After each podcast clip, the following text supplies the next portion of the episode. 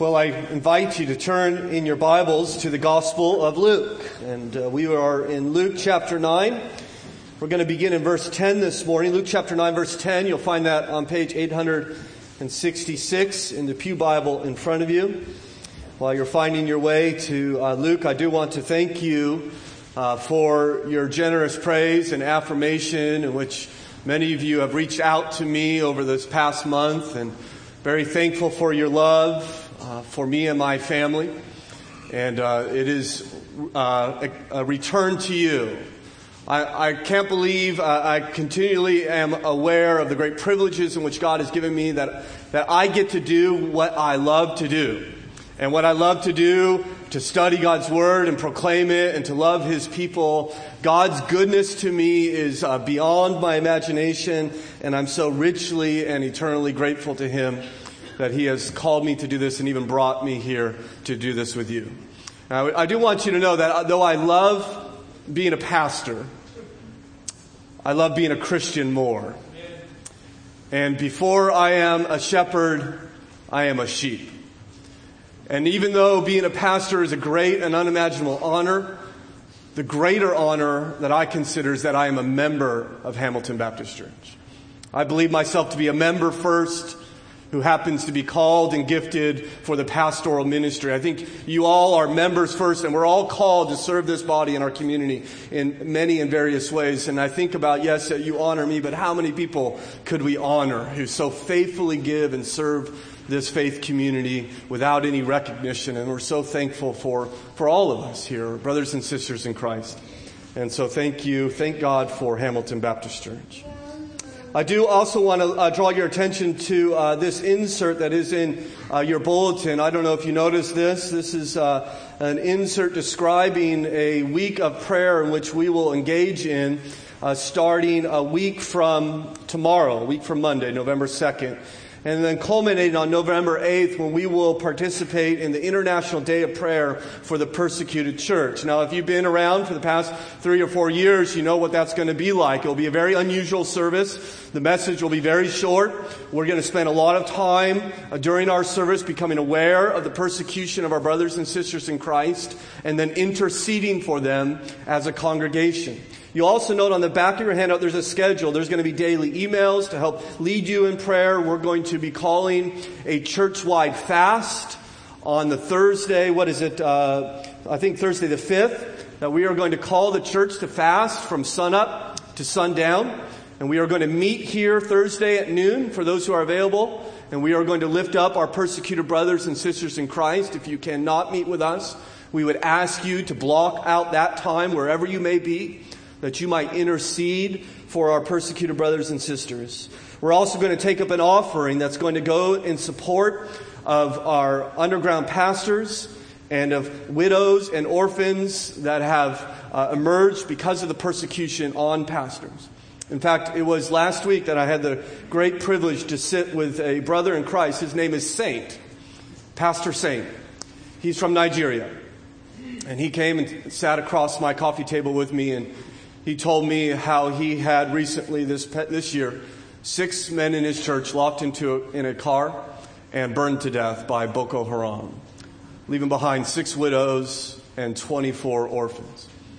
And he testified to how God is growing his church through this tragedy and how God is moving his church and, and providing for these now widows and these orphans, which the church now assumes is their responsibility to care for physically, spiritually, financially, and how God is working in mighty and incredible ways.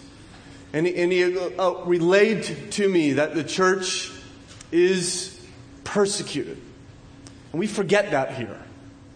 I don't want to forget it. I want to remind ourselves that our brothers and sisters are boldly proclaiming Christ at, at, times at the cost of their very lives. And so we will remember them and we will take up an offering to support them. And it's my hope and prayer that you will give sacrificially, that you will give in support of your brothers and sisters in Christ. We will do that on November 8th. And so may God be pleased to work through that service. Well, I now invite you to turn uh, your attention to Luke chapter 9 beginning in verse 10. Please hear now the word of God. On their return, the apostles told him all that they had done, and he took them and withdrew apart to a town called Bethsaida. When the crowds learned it, they followed him, and he welcomed them and spoke to them the kingdom of God, cured those who had need of healing. Now the day began to wear away, and the twelve came to him and said, Send the crowds away to go to the surrounding villages and countryside to find lodging and get provision, for we are here in a desolate place. But he said to them, You give them something to eat. They said, We have no more than five loaves and two fish, unless we are to go and buy food for all these people. For there were about 5,000 men. And he said to his disciples, Have them sit down in groups of about 50. And they did so and had them all sit down. And taking the five loaves and the two fish, he looked up to heaven and said a blessing over them. Then he broke the loaves and gave them to the disciples to set before the crowd. And they all ate and were satisfied. And what was left over was picked up 12 baskets of broken pieces. Our Father, we're thankful for your word that we can now consider. We're thankful that we can set our eyes and our hearts upon our Lord Jesus Christ as he reveals himself to be God himself, standing before the masses, creating in order to provide for their needs. We ask that you would help us this morning, that we might see Jesus through the, his word that we might be drawn closer to Him, that we might understand that He is the bread of life, that whoever comes to Him will never hunger, whoever believes in Him will never thirst. Perhaps some, for the very first time, would come to Christ, that they might find not only forgiveness of sins, but the satisfaction of their souls in this God who has come to earth to die for us. Help us to see him. Help us to hear from him through the work of your Spirit, we pray in Christ's name. Amen. In 1805, Robert Morrison was commissioned by the London Missionary Society to go to China. The problem was that the only ships sailing from England to China were run by the East Indian Company and they refused to transport missionaries. And so Robert Morrison set sail to the United States in order to set sail for China. And as he got to the U.S. and then quickly booked passage across the world to China, the ship's owner heard about the extent in which he was going to to reach this far uh, away land. And he said to him, Mr. Morrison, do you really expect that you will make an impression on the idolatry of the great Chinese empire? No, sir, he replied. I expect God will. And God did. He richly and profoundly blessed Morrison's ministry. In fact, the impact continues even this very present day. See, our brother Robert Morrison learned a lesson that I think Jesus would like to teach us today from this passage that in the hands of Jesus, the insufficient become sufficient. The weak become powerful. The insignificant become significant. All in the hands of Christ. And the reason is, as we will see, Jesus is God. He stands here as Yahweh uh, offered them bread in the wilderness. He comes to them in the wilderness as Israel flees out there. And what does he do? Just as he had done in ages past, he feeds them bread. This is one of the most famous miracles, the most well attested miracles that Jesus has ever performed, the feeding of 5,000. And yet so often I think it's perhaps wrongly taught as a call to charity. This story is not a story about a boy who shares.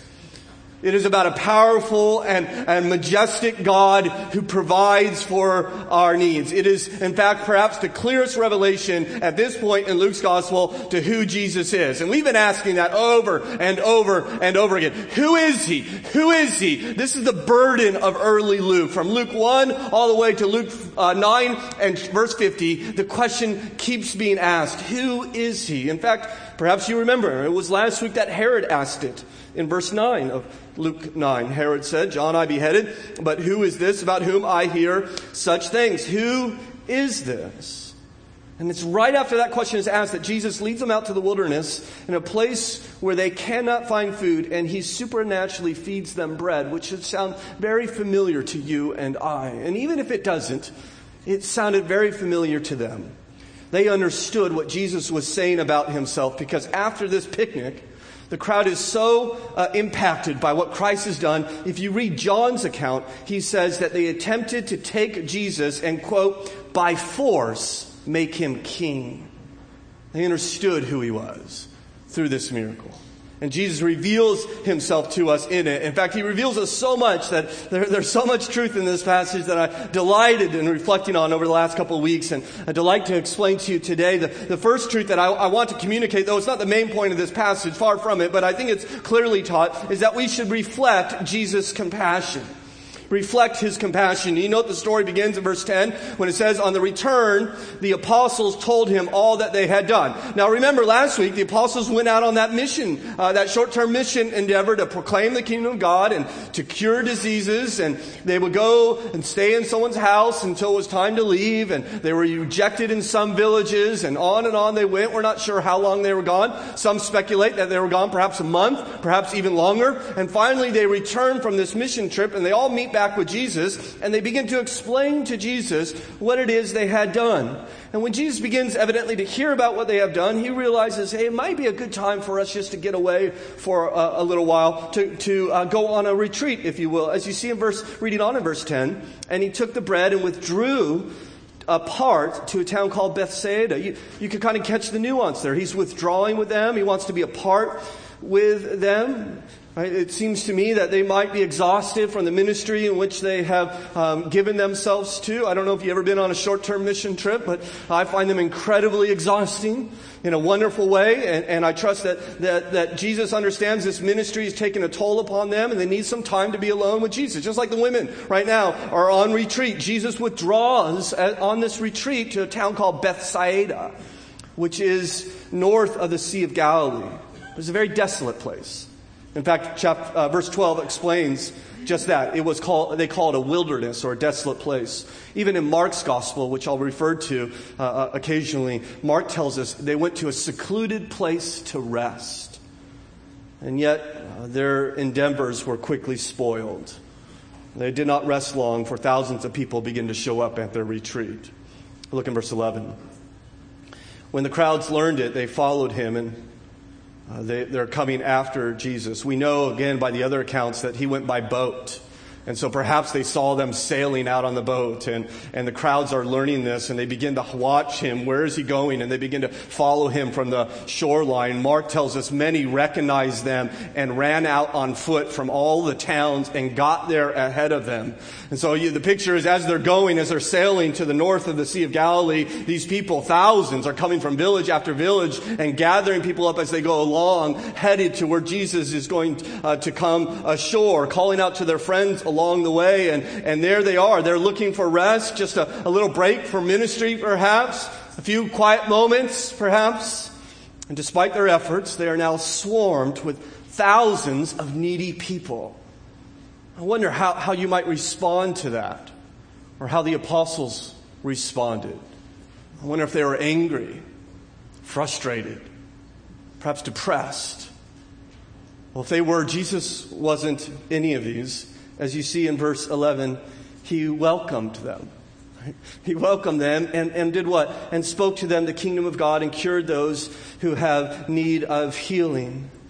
You see, he, he, he, he was delighted that they were there, even in the midst of the, the trouble in which these apostles uh, were in, in, encountering, their need for rest. Mark again tells us that he had compassion on them because they were like, you probably know it, sheep without a shepherd. And I want you to simply, as we begin this passage, to see the compassion of Christ, even for these very superficial crowds. As he begins to preach the gospel to them, proclaim the kingdom of God to them, and, and show them what the kingdom is like by reversing their diseases, by reversing the, the effects of the, the curse, as he's ministering to them, and he loves them. And not only did he love them now, you should understand that he loves us now, and that Jesus is always available to us. Here's a horde that's invading his privacy and disturbing his rest. He does not look at them and say, why don't you all come back later? He does not put up the closed sign. He does not say, listen, we need some time to be by ourselves, but he welcomed them. He, he invited them into this retreat in which he had planned. It reminds me of that great story in John chapter 4 when, when Jesus again seems exhausted and he, he, he collapses there uh, at the well in Sychar and he even sends the, the apostles away, right? He says, you guys go get some groceries and I'm going to just stay here for a little while. And he sat down by himself. And I wonder if the noonday sun felt good for Jesus in that solitude. He has been ministering uh, nonstop. He has been dealing with increasingly demanding crowds and confused disciples. I wonder if he's drained as he sits there and delighting to be alone with no questions to be asked, no needs to met, no pharisaical trap to avoid, no Peter, right? Just, uh, just uh, by himself, right? And then he hears the footfall of a woman, doesn't he? Someone's coming. And she is in great need. To be honest, if it was probably me there, I may have feigned sleep. Just closed my eyes, pretended to be out. But not so Christ. He rose and engaged her and brought her into salvation, reconciled her to God. This is the compassion of our Lord. This is the compassion that, that, that continues today. I love how Isaiah puts it in chapter 30 and verse 18. Listen to these words. The Lord longs. What, what does God long to do? The Lord longs to be gracious to you. He rises to show you compassion. This is what he has done for them here, here, in this text, for this woman at the well, and for you and I who are in Christ. He is always available to us. He is always compassionate towards us. And in light of that, you and I should be available to others. I believe because of what Christ has done for us, we should serve as we have been served by him. I tell you, blessed are you when you sacrifice your time. Blessed are you when you serve when you are exhausted, for God will work through you and in you. Remember the compassion of Christ reflected. But as I mentioned, I don't think that's the main point of this story, though a lesson I think he would have us to learn. We turn on to point number two that we should trust in Jesus' provision. Note verse 12. Now the day began to wear away, and the twelve came to him and said, Send the crowds away to go into the surrounding villages and countryside to find lodging and get provision, for we are here in a desolate place. You see that Jesus evidently is preaching long. The day is winding down, and the apostles, always astute, right? They perceive a problem. Now, these people have walked miles to get here. They, in their excitement, they've taken no provision. They haven't planned. They go to Jesus and say, Jesus, getting, getting late. We should wrap this up soon, right? So we could send people home. Now, we don't know what their motivation is. It might be because they care for the people. It might be they just want to get away from these people. But whatever their suggestion is, it's, it's a reasonable suggestion. Whatever the motivation is, it makes sense to us. And so Jesus listens to this well reasoned suggestion and responds to it with a totally irrational one. Look in verse 13 as we continue on. After they, they say, um, Go, send them away, he says to them, You give them something to eat. Right? Since you're so sensitive to this issue, right? Since you're so concerned about them, why don't you feed them? Right? And, and we'll find out in verse 14, by the way, there are 5,000 men. And, and they're probably, that's just the men. Right? Back in that day, they, they would ask me, Stephen, why do you have so few children? Right? They, they have eight, ten kids. I'm sure many of those kids are out. Their wives are there. There's probably not just 5,000 people there. There are maybe 15,000 people there, 25,000 people there. And he looks at the apostles in light of the massive crowd before him without explanation or direction. He says, why don't you feed the thousands? Of course, that's absurd. I mean, it makes no sense. He knew he, it couldn't feed the crowd. Why then did he ask it? Well, because he knew they couldn't feed the crowd. Right? He's trying to teach them something. In John's gospel, it says he asked this only to test them, for he already had in mind what he was going to do. It's like the final exam before they leave Galilee. You know, will you pass? And so, what are the options? Well, they begin to review them there in verse 13. After he says, You give them something to eat, they said, We have no more than five loaves or two fish. Right? In John's gospel, we realize that Andrew found some little boy's lunch. We know, by the way, this is a poor boy because the loaves are barley. These would be barley biscuits, not, not big loaves of bread and, and little sardines, spiced and, and pickled. And, and this is what he's got, just enough for his lunch. And so that's one option. Well, that doesn't seem like that's going to work. And then, well, there's another option that they consider. You read on in verse 13, unless we are to go and buy food for all these people, right? We could go down to Costco perhaps and, and, you know, we'll just load up and we'll take food back to feed the thousands. Of course, Philip, again, in another gospel, does some quick calculations and he realizes this will cost 200 denarii or about eight months wages. And by the way, they have no money. So option A doesn't look very good, and option B doesn't look very good, and so they're baffled and they're, they, are they, are frustrated, and they think this is impossible. But I wonder if there's another option in which they're not considering. Option number three, I would suggest, would be Jesus, right? That's the right answer. To ask Jesus for help. And I think it's somewhat of, of, an absurd story because there they are. They're, they're standing there. You can kind of picture them perhaps in your mind's eye, all 12 of them, and they're looking at some little boy's lunch that Andrew stole, or, or they're, they're opening their wallets and they're seeing they got no money in there, or they're looking at the masses and the thousands of people and they're going back and forth between all their options and their problems. And all the while, Jesus is standing right there. And they spent a year with Jesus, and he has not encountered a need which he cannot meet, and rather meet easily. And yet it does not occur to them to ask him. They forget they're with Jesus. I like how David Platt puts it. It was like they were standing in front of Niagara Falls and they couldn't find anything to drink. They have a small view of Jesus. They they act like you and I sometimes act as practical atheists. I'm not saying we are atheists, sometimes we act like it. And what I mean is there may be challenges in front of us, and we, we see those challenges simply from a human perspective. We, we calculate our collective resources and talents and see if we have the ability to overcome it, and never, ever looking for the faith that might, we might require. We act like men, I think, at times without a God. We think only in terms of our abilities and, and never consider them that they have power available to them through Jesus Christ. You see, what I think Jesus is trying to teach them is that they should see their insufficiency. Right? He wants them to be aware that he's asking them to do something they cannot do. Right? Uh, uh he could have solved this problem immediately, right? He, we know he's going to solve the problem, but why ask them to feed the crowd? And they're running around, they're all flustered, and they're doing calculations, and they're, they're, they're, they're grabbing lunches from people, and, and they're all just thinking about, well, how can we do this? And he's leading them to despair, isn't he? He's leading them to get to the point where they realize they have no resources to actually do what Christ has called them to do, and I think he wants them to feel that. He wants them to become aware that he is calling them to do that which they cannot do. They need to understand they are insufficient to do what God has called. And, and uh, you need to feel this. Oh, we all need to feel this.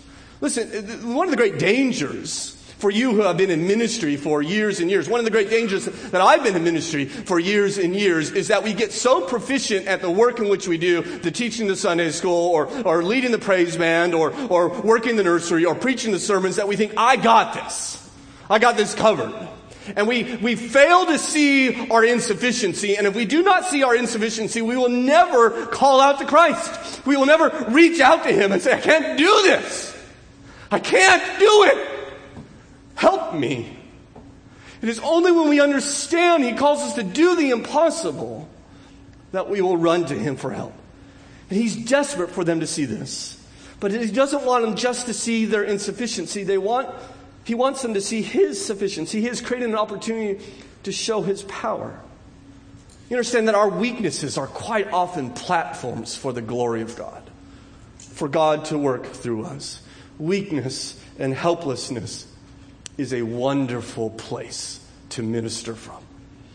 It's a wonderful place to be as we look to God for help, that He might get the glory. You do understand, I hope, my brothers and sisters, that God is not limited by your inability and that your weakness in no way stops God. And I think, therefore, God often allows challenges in our life that seem simply beyond us. I think He does so so we come to our end and we look to Him. Quite often we don't do that. We, we, we despair. We get frustrated. We get angry. We give up. But his goal is for us to stop looking at ourselves and begin to look at us, and he matures us in doing that. So I don't know where you are today. I don't know if you're facing challenges in which you feel helpless. I, I don't know if you feel like you're in the wilderness without any resources. The problems seem insurmountable. How am I going to fix my marriage? How am I going to overcome this sin? How am I going to raise my children? How am I, how am I going to impact Ghana or Northern Virginia or the persecuted church? And, and we could declare it hopeless and we could despair and we say, I, I, can't do these things. Or we can go to Him and we can tell Him, God, I, I don't know how to do what you've called me to do. I don't know. But, but here, here's my lunch. I don't know how to feed this crowd, but this is what I have. Can you do anything with that? Can you work through this? Can you work through my inability?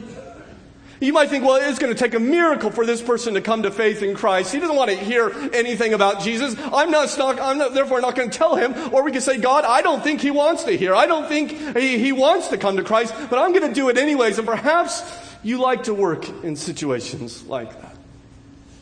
My friends, I tell you, if you only do things within our own power, you will never experience God's provision through you. He wants to work through you. In fact, I think we see that in our third point that Jesus wants us to participate in his ministry. See, we not only trust in his provision, but we participate in his ministry. Look what Jesus does after they fail their test, if you will. In verse 14, for there were about 5,000 men, and he said to his disciples, Have them sit down in groups of about 50. And verse 15 tells us, And they did so and he had them all, they had them all sit down. And so he sends out the apostles and he begins to get them involved in the ministry, doesn't he? He says, go out there and divide everybody up and get them to sit down. We're about to do something. And once the apostles go out and do the ministry in which Christ comes, uh, ask them do they come back to him. And verse 16 it says, and taking the five loaves and the two fish, note that Jesus will do four things. Number one, he looks up to heaven acknowledging his father. Number two, he said a blessing over them. We know from ancient texts that the Jews would pray a blessing before they would eat their food. Often the prayer would be this, Praise be to you, O Lord our God, King of the world, who makes bread come from the earth and who provides for all you have created. Perhaps it is that prayer that Christ offered when he blessed the food. Perhaps it was responded by a thunderous 25,000 voiced amen. And then thirdly, we see in verse 16, he breaks the bread and then he gives it to the disciples to set before the crowd. He, he gave it to them that they could give it to others. You notice that the disciples are going out serving. That Jesus makes the bread, doesn't he? But he doesn't serve a single person. It is only the disciples that give it out. Right? He, he of course, didn't need their help. He could have caused bread to float down from heaven as he has done before but instead he gives it to those who are following him. And, and, and he sends them out to give. The, the apostles, he told the apostles, you give them something to eat. And now what are they doing? They're giving them something to eat. They turned away from themselves, they turned to Jesus, and now people are being fed by the great power of Christ. Many people have wondered, well, how does he do this? I mean, you got five little biscuits and two sardines, and does he start breaking off pieces and it's just multiplying in his hands? Does he, does he put it in a, a basket and keeps pulling out food? I, I have no idea, but I do know what he is doing. He is creating food. Right? Every time the apostles return, there is more food in Jesus' hand. It is the most public miracle that Jesus had ever performed. It is the most documented miracle that Jesus has ever performed. And it is the most witnessed miracle that he has ever performed. And perhaps it is one of the, next to the resurrection, the greatest miracle. I mean, can you imagine the logistics of feeding 5,000, 25,000 people? Can you imagine if uh, thousands of people show up to your house for dinner tonight? You know, what's for dinner? My, my, wife's been on retreat for, for, since Friday. She's still on retreat, leaving me home to um, feed seven children. And I, will tell you, making lunch was a minor miracle for me. I mean, uh, it, it, everyone's got a different sandwich, and I want this, and I, it was it was stressful, right? I was just going to throw them some bread and let them have it. But um, five thousand people, twenty-five thousand people, he's he's creating.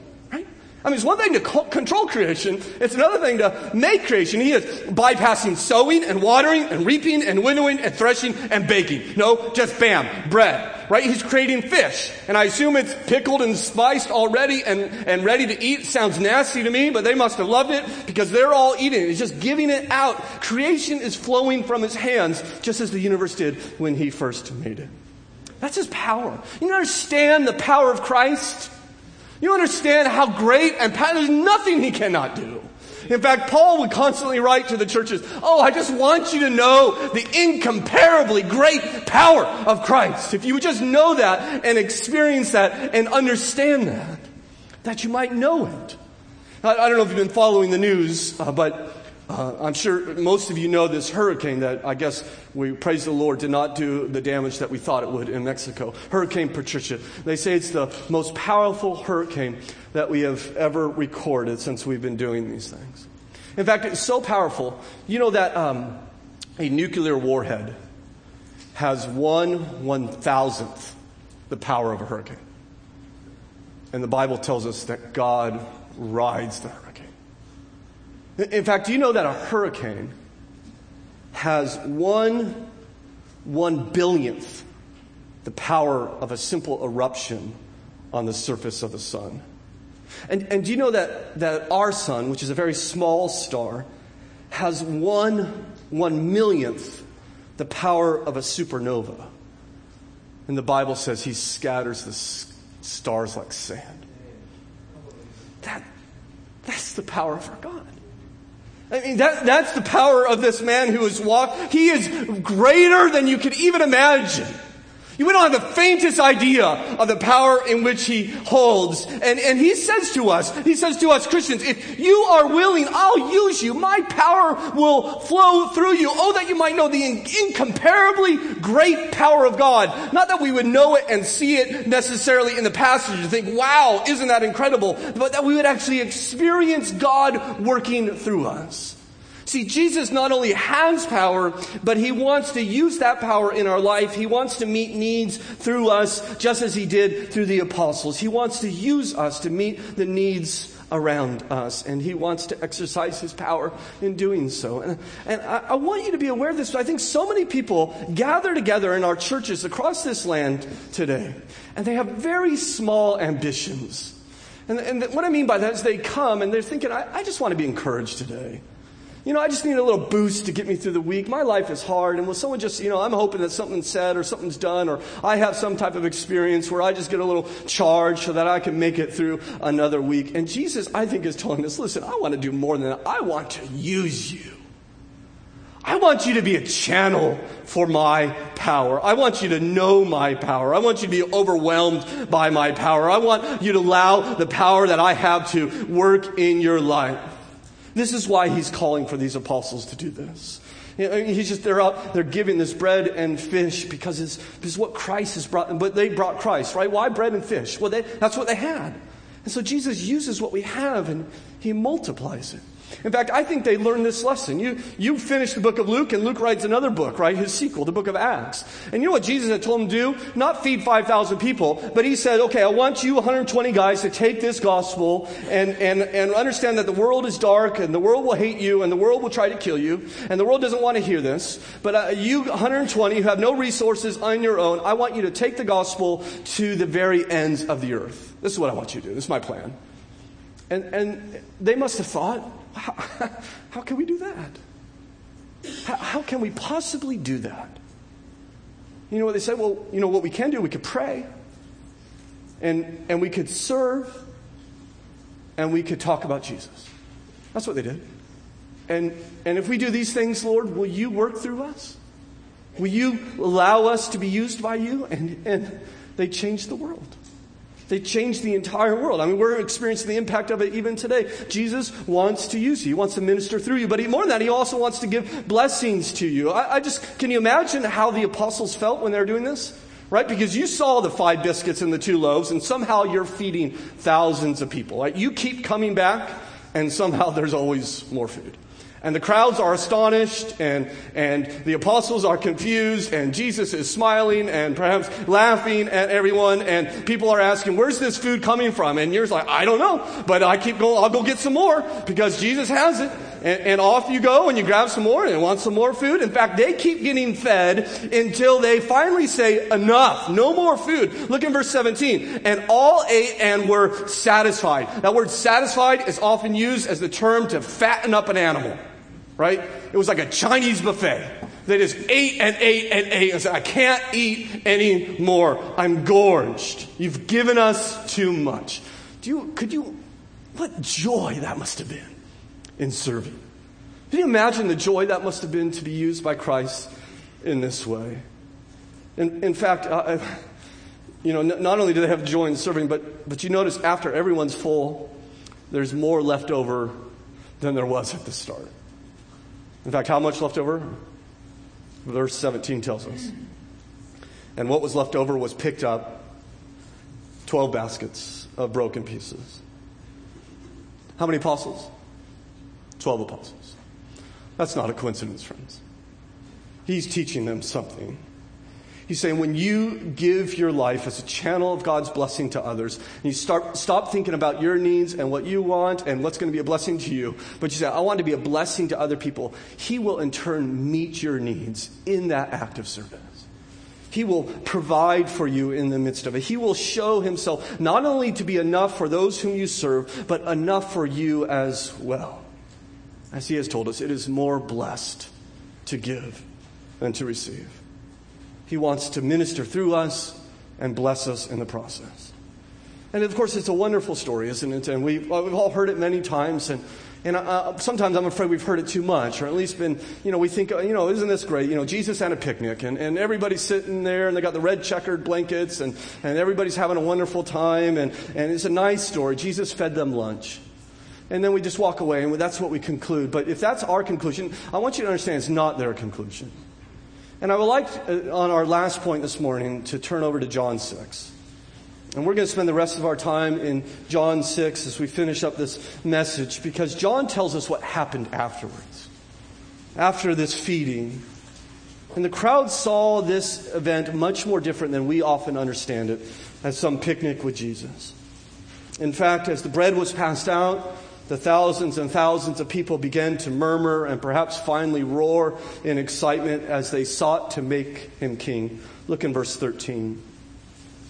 So they gathered them up and filled 12 baskets with fragments from the five barley loaves left by those who had eaten. When the people saw the sign that he had done, they said, This is indeed the prophet who has come into the world. Perceiving that they were about to come and take him by force to make him king, Jesus withdrew again to the mountain by himself. So you see what now their response is to this free lunch is that they're trying to force Christ to become a king. They're trying to start a revolution. And the reason why I think is told for us in verse 14 when it says, this indeed is, no, what is it? The prophet who is to come into the world. They are referring to a prophecy which Moses himself foretold in Deuteronomy 18 when he said, the Lord your God will raise up for you a prophet like me from among your people. They have been waiting for this prophet like Moses and, and here Jesus is and, and he's feeding the thousands in the wilderness and they recognize he's the prophet that has, we've been told is coming for us. In fact, this is the only miracle that Jesus ever accomplishes other than the resurrection that is recorded in all four gospels. In, in, fact, in Luke's gospel, this miracle immediately precedes Peter's confession of Jesus as the Messiah. And the point is that this is the final piece of evidence. This is the final piece of the puzzle that they could put it all together as they look at this man before thousands of people on a desolate hillside, speaking food into existence, supplying their needs. In fact, he is greater than Moses, isn't he? When Moses provided for them, they, there was never leftovers. You gather leftovers, it spoiled. And yet Jesus has, has enough bread for everyone to fill everyone and still bread remains. He is the Messiah that has come to meet all their needs. He is, he is giving plenty for them all. He is the Lord of the harvest, the messianic host. He is the God of abundance. And they conclude, He is the prophet we've been waiting for. And therefore, just as Moses delivered us from Egypt, so Jesus will free us from Roman occupation, and we need to make him king. And so they seek to take him by force to do so. They want Jesus, but they want him for the wrong reasons. This is why Jesus flees from them runs away up the mountain. But they will follow him. And the next day they will finally catch up to him, as you see in John 6 and verse 26. Jesus answered, Truly, truly, I say to you, you are seeking me not because you saw signs, but because you ate your fill of loaves. Right? You, you, he's saying you guys are missing the point. You're following me because I gave you lunch yesterday.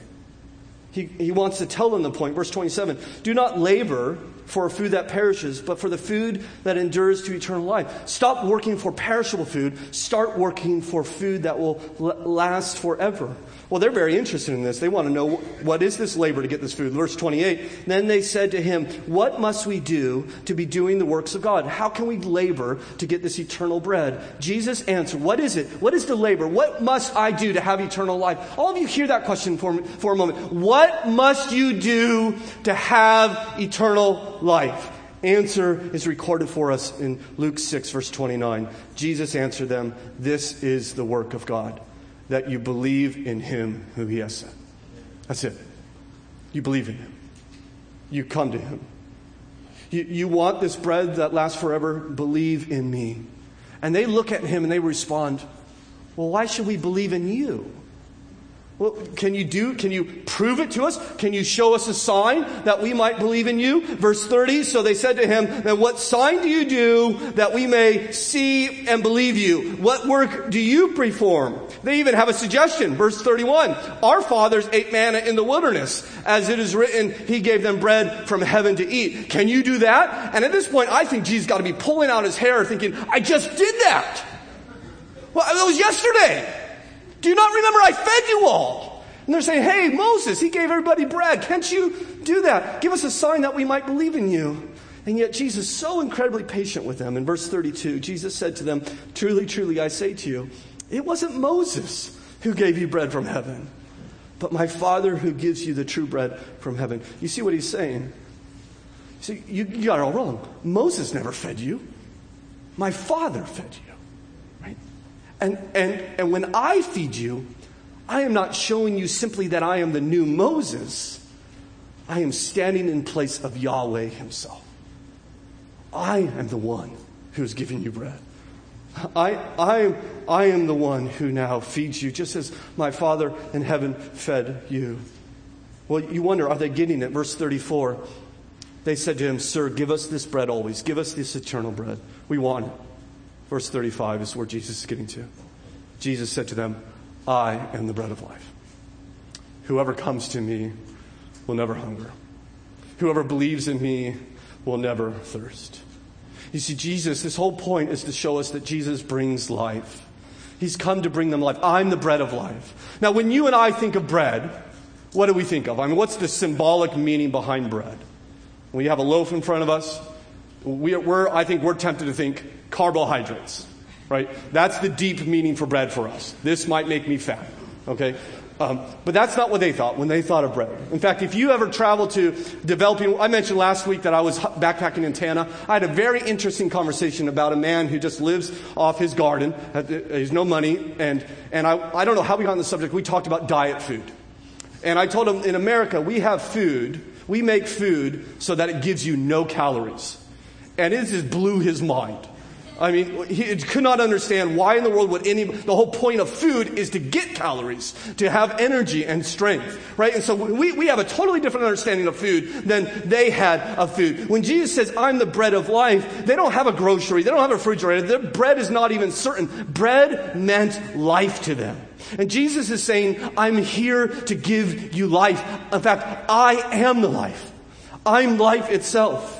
He goes on to explain, uh, not only am I the bread of life, I'm the one who satisfies you. Look what he says in verse 35. Whoever comes to me shall not hunger, and whoever believes in me shall never thirst. I'm your satisfaction, he says. See, I, am not simply the one who gives you what satisfies you. I am the one who satisfies you. Don't look to my hand for satisfaction. Look to me for satisfaction. He says, if you partake of me, you'll never hunger again. Friends, you understand that you have a hunger that is deeper than a physical hunger. You understand that? You have a, you have a, a hunger that food can't fill and, and money can't fill, and relationships can't fill, and, and all a success and, degrees and all that. You have a hunger that, that none of that can fill, and Jesus says, I alone can fill it. There was in the, the 20th century a, a famous philosopher. His name is John Paul Sartre. And he is an atheist and a Marxist and an existential, existentialist, something like that. And um, he denied God. He said a very famous saying. He said, God does not exist. I cannot deny. That my whole being calls out for God. I cannot forget. Isn't that fascinating? He says, I, I don't believe there is a God, but my whole being longs for God. There's a hunger in all of us that only God can fill. Jesus says this hunger, uh, Sartre says this hunger can't be filled. Jesus says, I can fill it. What we need is Jesus. What everyone is looking for, what everyone is looking for is Jesus. He is the one that satisfies. I was uh, earlier, uh, I guess, end of last month, as you know, I was backpacking in uh, Glacier uh, National Park up in western, northwestern Montana. Gorgeous, ama- I was at one campground, it's called 50 Mountain, and, and you could literally from that campground above the timberline on the Continental Divide, you could look out on the horizon and you could count 50 alpine meadow, uh, peaks. Uh, and you just, it just goes on and on for the, uh, as far as the eye can see. And I'm, I'm, spending time with some people around the campfire out in the backcountry, and, and I'm t- engaging with this young man, and he says, he looks around, he says, listen, pastor, he says, this is my church. Right? You go to your church, I, I, I come out here to go to church. Now, he, he has rejected Christ and, and he's rejected the existence of God. But what I find fascinating, of course, that's totally wrong, but what I find fascinating is there something going on inside of him. He who has rejected God. Something spiritual happening. There's, some, there's a hunger that's being met as he's, as he's standing on the continental divide or sitting at an alpine lake. And, and what's, what I find fascinating about that is you don't climb a mountaintop to feel important. You feel very, very small on the top of a mountain. And yet you feel very, very joyful. Right? You don't stand on the edge of the Grand Canyon to f- make yourself feel great. Right? That's called insanity. Right? You stand there and think, I, I, I, am, I am very small. And what I find fascinating in, in me, a believer, and in him, a non believer, uh, both of us, our moments of joy are not times of self fulfillment, are not times of self acclamation, but of times of self forgetfulness. Because we are all made for joy that comes from outside us. We're made to find our joy in someone so much bigger than ourselves. We're made to find our joy in God. And you, have experienced, you stand at the edge of an ocean or the rim of a canyon or under a moonless, star filled sky, and there's something, there's an echo there of something far greater than you and your soul longs for it. We're made to know God. We're made to find our joy in God. Nothing else can satisfy our soul other than God. Everything will satisfy us for a little, whatever it is, and you pursue this relationship or you, you pursue this thing, you, you, you, pursue these accomplishments, and it helps a little bit, but it, it fades quickly, and then there's this emptiness in you. And Jesus says, if you come to me, you will never hunger again. I am the only one who can take that thirst away from you because you are made for me. See, Jesus Christ is not simply here to forgive our sins. He is here to satisfy our souls in Him. And He invites us. He invites you even now, come to me. Believe in me. And I will meet that need that you have. I will wash all your sins away and I will satisfy you. And to the degree in which we Christians come to Christ and depend upon Christ is the degree in which we shall find that satisfaction in us. See, He brings life and He brings satisfaction to our longings. But you notice how long He provides this for us? Jump down in John in verse 51. Look what Jesus says. He says, I am the living bread who came from heaven. So this is, this is what, he, again, I'm the bread of life, I'm this living bread. Well, what is this bread that he talks about, right? How do we get this bread? Well, he finally defines it. Read on verse 50, 51. And the bread that I give for the life of the world is my flesh. It's my body. Of course, this is referring to his crucifixion. He's saying to us, the reason I could forgive your sins, the reason that I could give you life, the reason I can reconcile you to a holy God, the reason I could satisfy all that you need is that I'm going to the cross and I'm going to give up my body. And three days later, I'm going to be raised from the dead. In fact, I find it very interesting. Remember when he fed the 5,000? Remember what he did? He, he looked to heaven, right? He blessed the bread. And then what did he do with the bread? He broke it, right? Remember that? And then he, then he gave it out. Right? He first blessed and then he broke. And I, I think what Jesus is teaching us is that you, you want a new Moses. I understand that. You want someone that's going to fill your bellies in the wilderness. But I'm not simply a new Moses, I'm the ultimate Moses. I, I, haven't simply come to liberate you for a while in political oppression. I've come to liberate you from sin and death and futility. I haven't come simply to give you a law. I've come to fulfill that law. And I haven't come just to give you a promised land. I've come to give you the promised land. I one day will reverse all the consequences of sin upon a new earth, and I will give that to you forever. And how does he do this? Well, when he's hanging on the cross, he looks at his enemies, doesn't he? And he, he blesses them. Father, forgive them. Will you forgive them? And then he actually accomplishes what needs to happen in order for the Father to forgive them by breaking himself. He blesses, and then he himself is broken. This is how we receive this eternal life, this satisfaction, this bread of life. It is through the crucifixion and the resurrection of Jesus Christ. Do you know this? There's, there must be someone in here that's just so desperately hungering for something in life. I tell you, Christ is what you are longing for.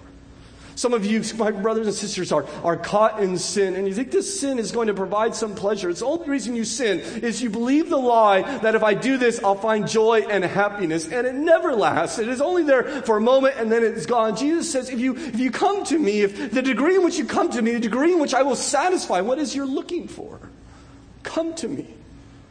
Perhaps all of us can take steps towards Christ today.